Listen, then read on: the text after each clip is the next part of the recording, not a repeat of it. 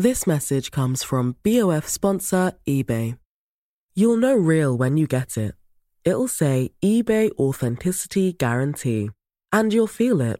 Maybe it's a head turning handbag, a watch that says it all, jewelry that makes you look like the gem, or sneakers and streetwear so fresh every step feels fly. eBay gets it. So look for the blue check mark next to that thing you love and be confident that every inch, stitch, sole, and logo is checked by experts.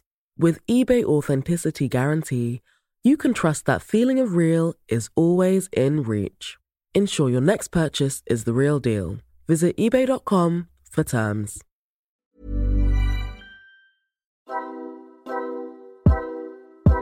Hello hello, je m'appelle Anthony, je suis journaliste mode pour Mademoiselle et bienvenue dans Matière Première, le podcast qui décrypte les étiquettes et remonte le fil de la mode pour mieux comprendre les vêtements qu'on aime tant. C'est le dernier épisode de Matière Première. Je sais, c'est triste. Mais si vous avez aimé ce podcast, c'est hyper important de le faire savoir par des commentaires sur Apple Podcast et sur les réseaux sociaux de Mademoiselle.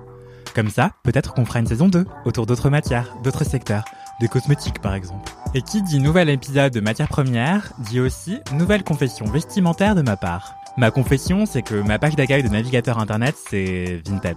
Plus exactement, une page que j'ai paramétrée pour qu'elle affiche les nouveautés de mon créateur préféré absolu sur Terre, Heider Ackerman. Je pourrais en parler des heures. Littéralement, je connais ses collections presque par cœur, comme d'autres connaissent des poèmes de Rimbaud ou Verlaine. Mais comme c'est un poète du vêtement plus qu'un marchand, il semble avoir mis sa maison en sommeil. En gros, c'est l'expression chic pour dire qu'on fait plus rien parce qu'on est au bord de la faillite. Du coup, il présente plus de nouvelles collections depuis février 2020. C'est une éternité dans le milieu de la mode où tout va toujours plus vite. Du coup, je suis encore plus attaché à trouver ses vêtements sur les sites de seconde main. J'ai l'impression d'acquérir des reliques d'un artiste qui ne mérite pas d'être oublié. Et c'est devenu une obsession beaucoup plus facile à alimenter grâce aux plateformes de seconde main qui m'envoient des mails à la moindre nouveauté griffée par mon designer préféré et des notifs à la moindre baisse de prix. Et toutes ces petites alertes pour me donner envie d'acheter, eh bien ça ressemble fortement aux pratiques de marques de fast fashion en fait. Alors ça m'arrive d'acheter des pièces qui viennent de l'autre bout du monde mais aussi de me perdre sur Vinted et de lorgner sur des vêtements de marques de fast fashion bien connues, que j'ai même pas besoin de citer. Et franchement, c'est dur de résister. Je comprends carrément qu'on puisse être tenté d'acheter à tout va, vu que c'est encore moins cher que des vêtements neufs déjà à tout petit prix. Donc on a vite fait de surconsommer aussi sur ce genre de plateforme de seconde main. Là où je veux en venir, c'est que le marché de la seconde main, c'est pas la solution miracle à tous les problèmes écologiques et sociaux que peut poser l'industrie de la mode. Pour bien saisir ces enjeux, j'ai fait appel à une sacrée experte. Elodie Juge. Elle est docteur en sciences de gestion à l'Université de Lille. Post-doctorante à la chaire Trends, Elodie s'intéresse aux consommations émergentes, au comportement des gens et à toute la culture qui se développe autour. Elle a beaucoup étudié les comportements d'utilisatrices de Vinted notamment. C'est pour ça qu'elle est si bien placée pour parler de la réalité de la seconde main, transformée par les nouveaux acteurs en ligne, et ses possibles dérives qui font qu'elle ressemble de plus en plus à la fast fashion. Car comme souvent dans la mode comme dans la vie, quand c'est une trop bonne affaire, c'est qu'il y a quelqu'un ou quelque chose qui trinque derrière. Et en l'occurrence, c'est sûrement la planète. Depuis quand est-ce qu'on achète des vêtements d'occasion et de seconde main? Globalement, on achète des vêtements d'occasion depuis toujours. Euh, on peut dire même que dès le Moyen Âge, euh, on a parlé du marché de la fripe. Euh, les friperies tenaient boutique et il y avait aussi des marchands qui étaient des marchands ambulants. Et le terme en fait de fripe est un terme ancien qui vient du vieux français et qui signifie chiffon ou vieux vêtement, mais euh, qui n'était pas euh, du tout connoté comme un synonyme de pauvreté. En fait, d'ailleurs même au XVe siècle, c'est une petite coquetterie d'orner ses bords de manche avec des morceaux de tissu qui avaient été découpés, usagés. Et puis, euh, au 19e siècle, à Paris, on peut dire que Paris devient une plaque tournante du commerce de, la fripe.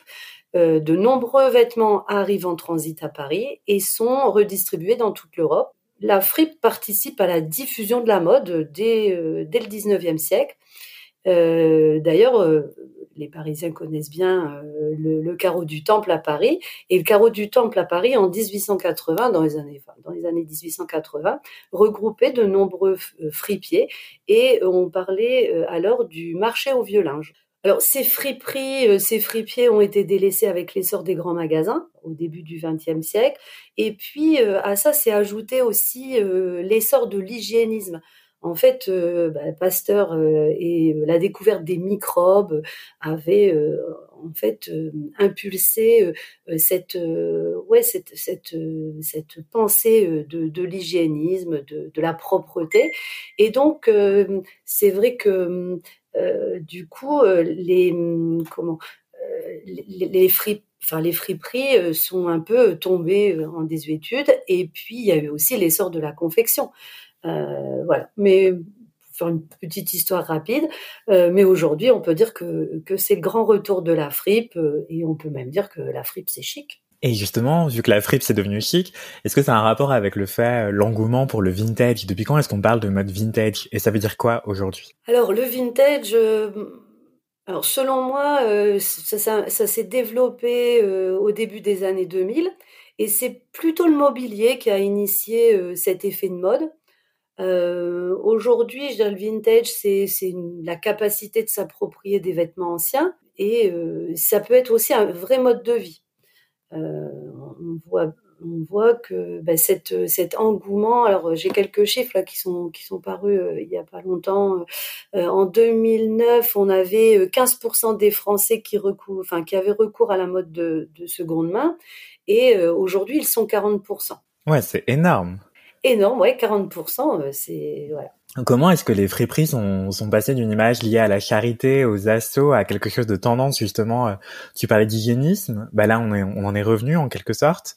Euh, comment est-ce que cette transformation s'est faite? Parce que j'ai l'impression que maintenant c'est plutôt euh, bobo en fait d'acheter de seconde main et d'occasion, et plus du tout euh, quelque chose de, lié aux classes populaires. Ouais, c'est vrai que certaines friperies en effet aujourd'hui, enfin ont en effet euh, aujourd'hui une image euh, tendance, hein, euh, même enviable. certains créateurs aussi, et je pense à Marine Serre, peut-être que, tu connais, ont impulsé cette image enviable de l'upcycling aussi. Alors, nos auditrices peuvent peut-être aussi, on pense par exemple à Maeva Genam ou Kelly Jenner qui, ont porté du marine serre. Et euh, bon, ben voilà, c'est cette mode de l'upcycling. Donc vous comprenez bien que la friperie euh, sort de cette image négative euh, qu'elle avait auparavant.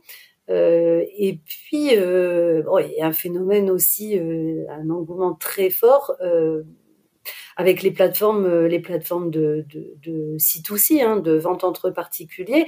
Euh, je pense particulièrement à Vite Dressing, Vestiaire Collective euh, ou Vinted, qui participent largement et très largement à remettre au goût du jour la vente et l'achat de, produits, d'articles de mode déjà portés.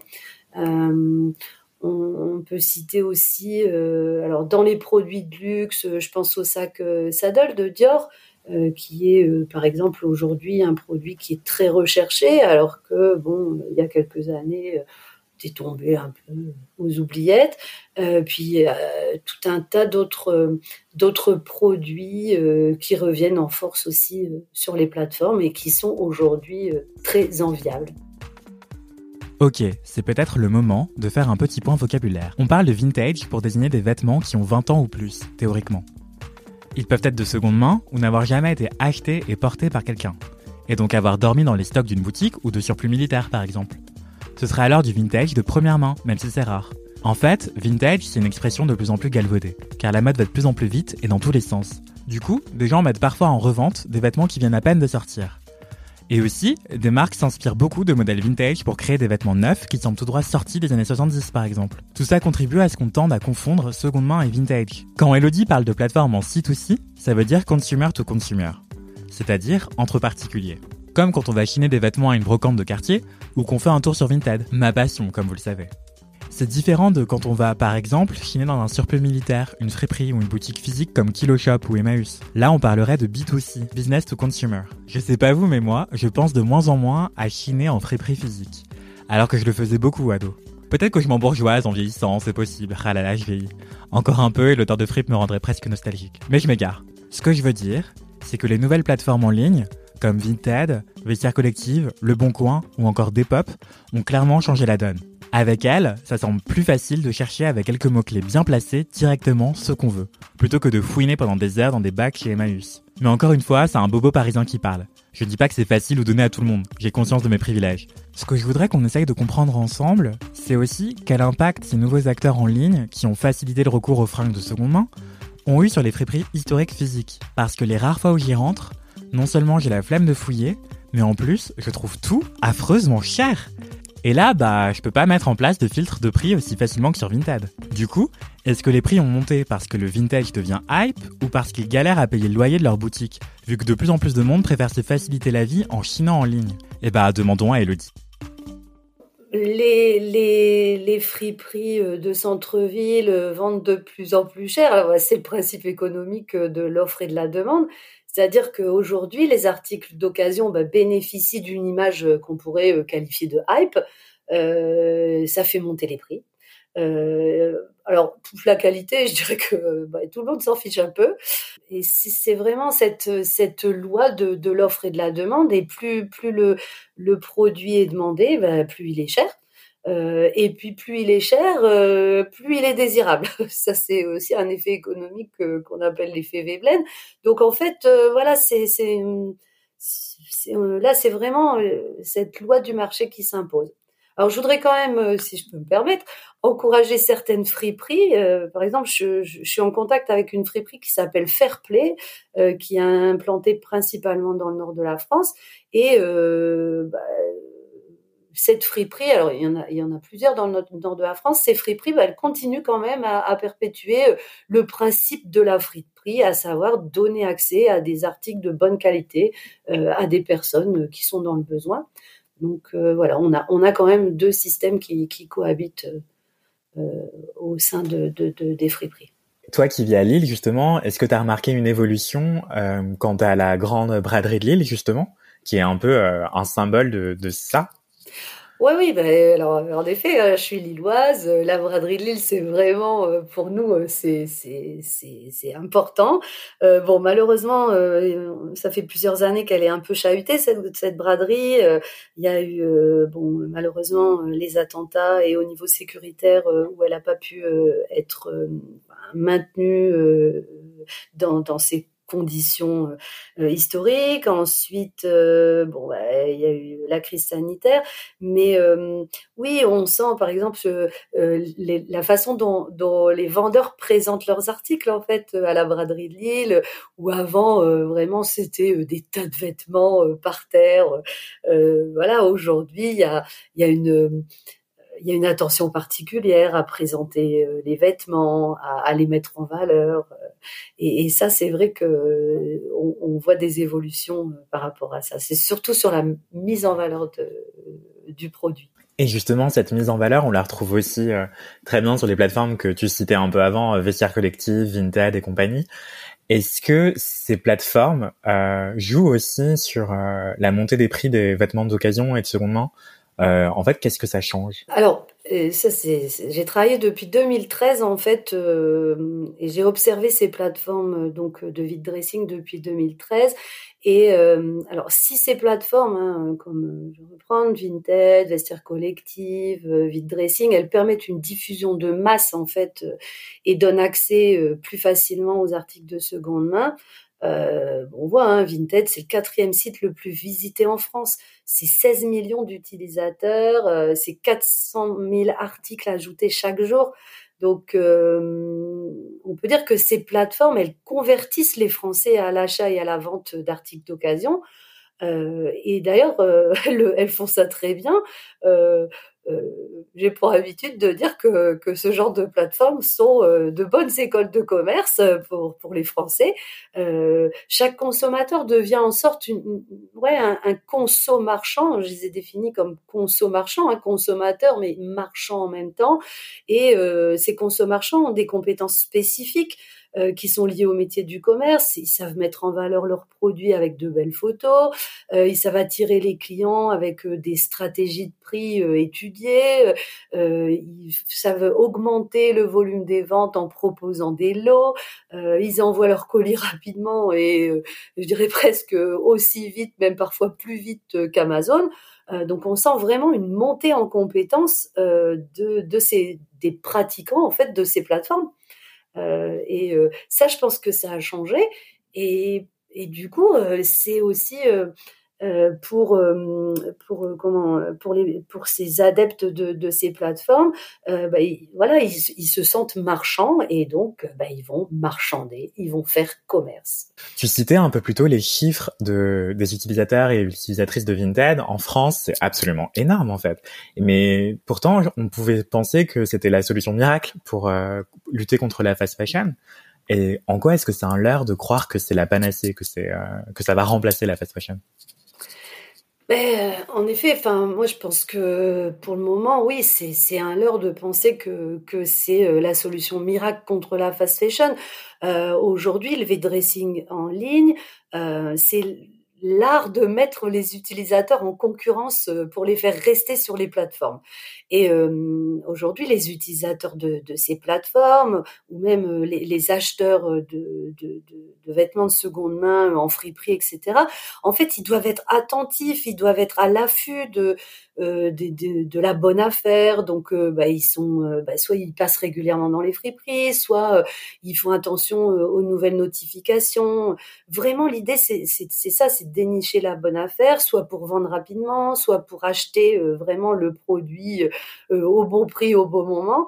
Donc euh, il y a aussi cette idée d'être tout le temps le plus ou la plus à la mode, avoir le produit qui correspond aussi quand tu es vendeur sur ces plateformes aux attentes de tes clients. et en fait, tout ça, ça incite les utilisateurs à renouveler rapidement leur dressing. Et donc, ça contribue à la fast fashion. En fait, on peut dire que euh, la seconde main, elle se nourrit de la fast fashion. C'est un système qui est bien rodé. En fait, les plateformes d'occasion, euh, euh, les friperies, elles permettent aux acheteurs de fast fashion de revendre rapidement leurs articles, que ce soit vêtements ou accessoires. Donc, quelque part, la seconde main, est un service supplémentaire euh, euh, et, et, permet à la fast fashion euh, en fait un alignement temporel entre fast fashion et produits d'occasion. Et donc c'est un système qui qui est ouais qui, qui s'autorégule et, et donc pour moi c'est loin d'être la solution miracle contre la fast fashion.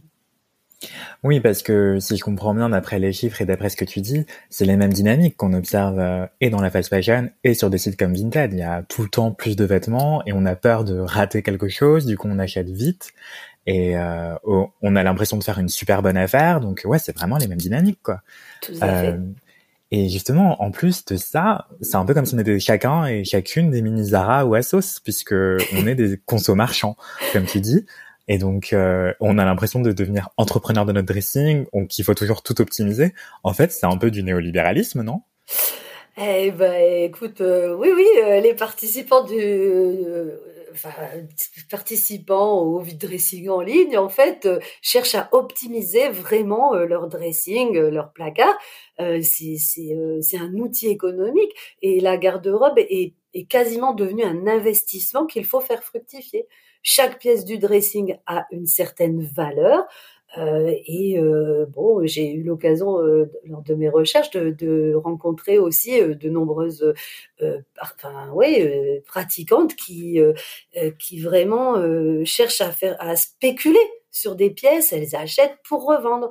parfois, il y a aussi ouais des enfin des pratiquants qui achètent même pas pour porter le vêtement, mais pour le revendre et vraiment pour spéculer. Bon, c'est le principe de l'économie néolibérale euh, qui euh, semble être arrivé jusque dans nos placards. Et euh, alors on peut parler de cet homme, un grand H, un homme entrepreneurial qui s'inscrit vraiment dans une compétition qui est généralisée et qui impose aussi aux rapports sociaux un modèle économique de marché. Donc l'individu est ainsi, on peut dire, appelé à se concevoir comme une entreprise et donc euh, à intérioriser les règles de fonctionnement de l'entreprise et du marché. Euh, c'est euh, voilà, c'est une question, enfin une réflexion en tout cas, voilà que j'impulse maintenant. En fait, c'est ça, c'est cet homme entrepreneurial qui, qui s'inscrit dans une compétition généralisée et du coup, ça modifie forcément aussi nos rapports aux autres, les rapports sociaux, puisqu'on est toujours dans une compétition, on achète, on vend. Voilà, du coup, est-ce que les rapports sociaux sont bouleversés aussi. Ok, je vais encore parler de mon cas personnel, mais avant, j'allais en fripe pour chiner une pièce précise, comme une marinière ou une combinaison, une fois par trimestre à peine, parce que c'est le genre de pièce que copie la mode contemporaine, donc autant se procurer des originaux de meilleure facture. J'y allais pas trop souvent car c'était autant une quête excitante qu'une corvée. Puis, en découvrant à quel point c'était facile sur les plateformes en ligne de seconde main, j'ai commencé à aller sur ces sites à l'offre pléthorique. Ça me permettait de répondre vite à mes moindres désirs de mode, que j'avais pourtant l'habitude de laisser traîner, histoire d'être sûr que je voulais bien une pièce. Sans le vouloir, sans m'en rendre compte, j'ai commencé à acheter une pièce par mois, puis par semaine. Bref, j'ai calqué le même rythme que les accros aux marques de fast fashion, mais sur les sites de seconde main, en croyant limite que je faisais une bonne action, puisque j'ai acheté d'occasion, de toute façon. C'est ce qu'on pourrait appeler la fast fashionisation de la seconde main. Avant que ça ne devienne hype, ça arrivait à quelques personnes de s'habiller uniquement en fripe, par amour du vintage ou par souci d'économie. Ça arrivait aussi qu'on fasse une trouvaille à tout petit prix qu'on va chercher à revendre plus cher parce qu'on sait que c'est une pépite qui vaut de l'or. Mais ce que changent les acteurs en ligne, c'est l'échelle de ce jeu qui cache en fait une industrie. D'un coup, c'est beaucoup plus facile pour tout le monde de rentrer sur le marché de l'occasion. Ce qui est une bonne chose d'un côté, évidemment. Mais d'un autre côté, ces nouveaux sites sont conçus pour être les plus addictifs possibles et nous donner envie de faire les meilleures affaires le plus souvent possible, à coup de notifications et de mails de relance. Du coup, il y a des gens qui achètent autant et aussi fréquemment qu'en fast fashion. Ces mastodontes de la seconde main en ligne deviennent un autre moyen d'hyper consommer. Ça ne veut pas dire non plus que c'est le diable et qu'il ne faut plus jamais acheter ou vendre d'occasion. C'est juste que là aussi, on peut réfléchir à nos habitudes de consommation. Est-ce qu'on n'aurait pas tendance à consommer trop de fringues et trop vite? Et si oui, venez, on ralentit un peu la cadence, histoire d'avoir le temps d'affirmer vraiment son style personnel mais aussi parce que ralentir contribue à réduire la pollution. Celle de la fast fashion de première main, mais aussi celle que cause le marché de la seconde main en ligne. On n'y pense pas assez, mais toutes ces images numériques, tous ces messages pour marchander et toutes ces livraisons polluent aussi. Maintenant qu'on en parle, demandons à Elodie ce qu'il en est vraiment de cette pollution numérique, mais pas que, complètement sous-estimée quand on parle de seconde main. Euh, alors, tu as raison d'aborder cette question parce que c'est un point euh, important. Euh, en fait, les sites de seconde main nécessitent un maillage qui est nombreux, enfin voilà, un maillage avec de nombreux acteurs. Et ces acteurs sont parfois de très gros pollueurs. on peut penser aux entreprises logistiques et de transport. Euh, bon, on imagine le nombre de colis qui transitent chaque jour en France via des camions de livraison partout euh, en ville, à la campagne. Euh, c'est voilà, c'est une activité qui, qui est polluante. on peut imaginer aussi la taille des serveurs informatiques. il faut stocker les données euh, de tous ces sites en ligne. Euh, je reprends l'exemple de Vinted pour, pour vendre un article. Et bien sûr, quand tu as envie de bien vendre ton article ou de bien acheter euh, le bon produit, en fait, euh, on remarque qu'on peut avoir jusqu'à 20 photos pour un seul article mis en ligne. Euh, on a dit tout à l'heure 400 000 articles par jour. Bon, bah, je vous fais, je vous laisse faire le calcul. Enfin bon, on peut le faire rapidement. Hein. C'est plus de 8 millions de photos supplémentaires chaque jour. 16 euh, millions d'utilisateurs connectés euh, uniquement pour pour Vinted, hein, comme on a dit tout à l'heure. Bon, bah, voilà, les comptes les comptes sont faits. on a une pollution numérique qui est qui est énorme, énorme, énorme. Ok, donc les calculs sont pas très bons pour la planète, mais tant mieux pour notre dressing peut-être. Je sais pas. Enfin, c'est à nous de voir euh, sur quoi on est prêt à transiger ou pas. Mais il y a aussi la question de si on veut toutes et tous optimiser notre dressing, est-ce que ça veut dire aussi qu'on donne moins de vêtements euh, à des assos ou au recyclage ou des choses comme ça? Est-ce que tu sais euh, quels sont les chiffres à ce niveau-là? Alors j'ai pas de chiffres euh, vraiment, enfin non non, j'ai pas de chiffres très précis. Par contre, bah, je, parlais tout à l'heure de l'association Fairplay, donc j'essaie, enfin je les ai contactés et en fait eux ils ils ont jamais eu autant de vêtements et ils disent que vraiment grâce alors bon entre guillemets grâce au confinement les dons n'ont jamais été aussi nombreux bon il faut dire que les gens ont fait du tri ont rangé leurs appartes leurs maisons et donc bon, il semble que les, les, dons ne tarissent pas. Et je pense que de nombreuses personnes restent attachées à l'esprit du don. et c'est un esprit. Euh, c'est une façon pour euh, pour euh, les personnes qui donnent de, de, venir en aide aux personnes défavorisées. Et même si mes recherches montrent que de nombreux pratiquants de vide dressing, particulièrement en ligne, sont devenus des consos marchands, bon attention, un grand nombre de Français et de Françaises enfin sont aussi euh, enfin restent dans cet esprit du don. Après il y a aussi des gens qui sont pas pas, pas encore tout à fait à l'aise aussi hein, avec euh, avec ces plateformes numériques. Euh, donc bon voilà. Non ce que je peux dire c'est que aujourd'hui il y a encore de nombreux dons de ça. dans les associations. En fait avec tout ce qu'on est en train de dire aujourd'hui j'ai l'impression que le, la mode circulaire, c'est un fantasme en fait, puisque les vêtements qu'on met dans des bornes, le relais, euh, finissent rarement au recyclage, ils sont plutôt enfouis ou des choses comme ça. Et euh, les vêtements qu'on vend sur les sites de Vinted et compagnie, bah, c'est au même rythme que la fast fashion, qui continue à produire, produire, produire. Et si ça va sur Vinted, ça veut dire qu'on produit pas moins de vêtements finalement. Donc, euh, est-ce que le, la mode circulaire, c'est une utopie selon toi? Alors, euh, la mode circulaire, euh, c'est une utopie. Ben, je te répondrai clairement aujourd'hui, oui. I'm Sandra, and I'm just the professional your small business was looking for. But you didn't hire me because you didn't use LinkedIn jobs. LinkedIn has professionals you can't find anywhere else, including those who aren't actively looking for a new job, but might be open to the perfect role, like me.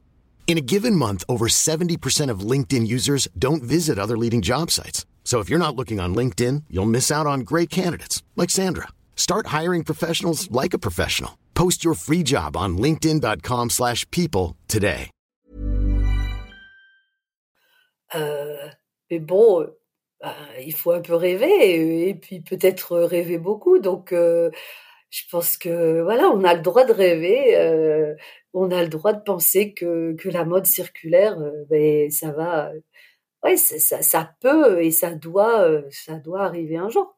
Donc euh, oui, rêvons et rêvons ensemble, j'ai envie de dire, parce qu'on est euh, tous concernés. D'ailleurs, il faudrait d'abord commencer par définir les termes. Comment est-ce que tu définirais l'économie circulaire ou la mode circulaire en tant en, en l'occurrence? Euh, ouais, alors je vais faire une tentative de, de définition parce que je suis pas spécialiste de, de, la mode circulaire, mais euh, ben, mode circulaire, en fait, on réutiliserait euh, les vêtements, enfin les tissus. Euh, en tout cas les, les, ouais, les matériaux pour recréer euh, d'autres vêtements. Alors il y, a des, il, y a, il y a quand même des initiatives, et d'ailleurs il y a beaucoup d'initiatives en, en, France.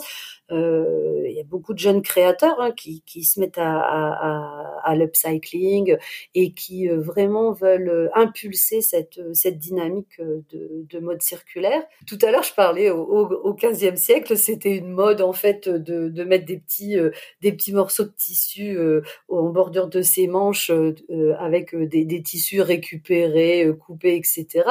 Bah, je pense que bon, on parlait de Marine Serre aussi tout à l'heure. C'est aussi des, des, créateurs qui doivent impulser cette tendance et puis bah, que ça que ça infuse aussi auprès des consommateurs et puis que ça devienne une norme, je sais pas, ça, ça prendrait peut-être beaucoup de temps, mais les créateurs peuvent impulser cette dynamique. Oui, et si c'était à la mode au 15e siècle, c'est aussi euh, ça peut euh, montrer que ça peut être une bonne chose en fait que ce soit une tendance et que ça puisse s'installer euh, comme une bonne pratique que de recoudre une chaussette quand il y a un trou plutôt que de la jeter par exemple ou bien de patcher un jean ça peut être cool aussi de customiser un pull avec un écusson et tout plutôt que de oui de de se débarrasser des vêtements euh, dès qu'il y a un, signe d'usure. Ouais, tout à fait. Et d'ailleurs, est-ce que tu aurais des conseils à donner pour avoir une approche de la mode et de la mode de seconde main en l'occurrence plus éthique et écolo? Alors des conseils, euh, je dirais une chose qui peut me permettre de donner comme conseil, c'est en fait dans l'achat de seconde main, bah, achetons euh, de seconde main, mais achetons local achetons de la seconde main locale. C'est vrai que euh, c'est un terrain de jeu qui est presque devenu euh, international euh, grâce aux plateformes. On peut acheter partout, on reçoit un, colis aussi vite qui viennent des Pays-Bas, d'Italie, d'Espagne que bah, d'une autre région française. Mais peut-être ça, peut-être qu'on pourrait être attentif euh, vraiment à privilégier cet achat de seconde main au niveau local. Voilà ce que, ce que je peux dire. Ok, donc achetons lillois, achetons euh, français, achetons hexagonal. Euh, c'est effectivement un, un, détail auquel on pense très peu en fait. Justement, comme tu disais, c'est devenu presque international. Et euh, les Espagnols et les sont, sont très forts là-dessus parce que leur Zara coûte moins cher qu'en France, par exemple. Et du coup, c'est toujours des bonnes affaires. Tout à fait. Ah, les, Italiennes, les, Italiennes, elles ont plein de boucles d'oreilles euh, tout le temps à vendre sur toutes les plateformes de. Ça sent le vécu, ah, ça sent le vécu. Elles ont des, des boucles d'oreilles, mais alors euh, top. Et c'est vrai que bah, parfois je me dis, mais est-ce que euh, voilà, est-ce que voilà privilégier un peu un achat éthique et écolo bon voilà quand tu as une paire de boucles d'oreilles qui qui vient de Naples mais en même temps c'est tellement des paysans aussi et et c'est tellement aussi euh, euh, c'est aussi un peu j'ai souvent des, des, des répondantes dans mes recherches qui m'ont dit ben en fait c'est comme jouer à la marchande et euh, il y a aussi ce côté ludique qui est important dans la seconde main. Et bon faut se faire plaisir faut se faire plaisir. Oui, voilà, le but c'est pas de bannir les achats qui viennent de trop loin, c'est plutôt de prendre conscience du fait que ça fait un sacré parcours et en faire un petit plaisir, un petit luxe occasionnel et non une pratique euh, récurrente. Euh. Non, mais c'était, en fait, c'est vraiment ça. Ça, j'allais dire, c'est top, c'est vraiment ça. Voilà, en fait, c'est de privilégier le local euh, et en effet, quand on se fait, par contre, en effet, se faire des petits plaisirs, mais, mais occasionnels. Oui, il faut pas avoir un rapport euh, culpabilisé euh, à la mode. De ah ouais, surtout fini par ça, quoi. Faut pas avoir un rapport culpabilisé. J'ai envie de dire, oh, faites-vous plaisir quand même, quoi. Je veux dire. oui, voilà. Faites-vous plaisir, mais prenez conscience que la mode a un coût, que les kilomètres, ça a un coût aussi pour la planète, et que les données stockées sur Vinted et compagnie, ça a aussi un coût environnemental on peut aussi acquérir comme réflexe de regarder d'où viennent les vêtements en fait. C'est pas parce que c'est sur Vinted et que ça coûte 10 euros que euh, on peut s'arrêter là. En fait, il faut aussi se rendre compte que peut-être que ça vient d'Italie ou de Slovénie ou d'ailleurs encore, et peut-être qu'on peut trouver autre chose un peu plus près. Donc voilà, c'est pas euh, le but, c'est pas de se flageller quand on achète de seconde main euh, et que ça vient du bout du monde, mais plutôt de d'avoir le réflexe de regarder d'où est-ce que ça vient et, et acheter en pleine conscience quoi. Réfléchir à ce qu'on achète aussi. Super. Bah merci beaucoup Elodie. Voilà, je crois qu'on a tout dit ou presque. Encore merci beaucoup à Elodie pour nous avoir éclairé sur les enjeux de la seconde main, qui est en train de calquer de plus en plus les dynamiques de la fast fashion. Merci beaucoup d'avoir écouté cet épisode de Matière Première. Pensez à parler du podcast autour de vous, à nous mettre 5 étoiles et des mots doux sur Apple Podcast. C'était le dernier épisode de Matière Première, donc j'insiste, c'est hyper important pour nous d'avoir vos retours. L'avenir de la mode en dépend. D'ici là, portez-vous bien et sapez-vous bien. Bisous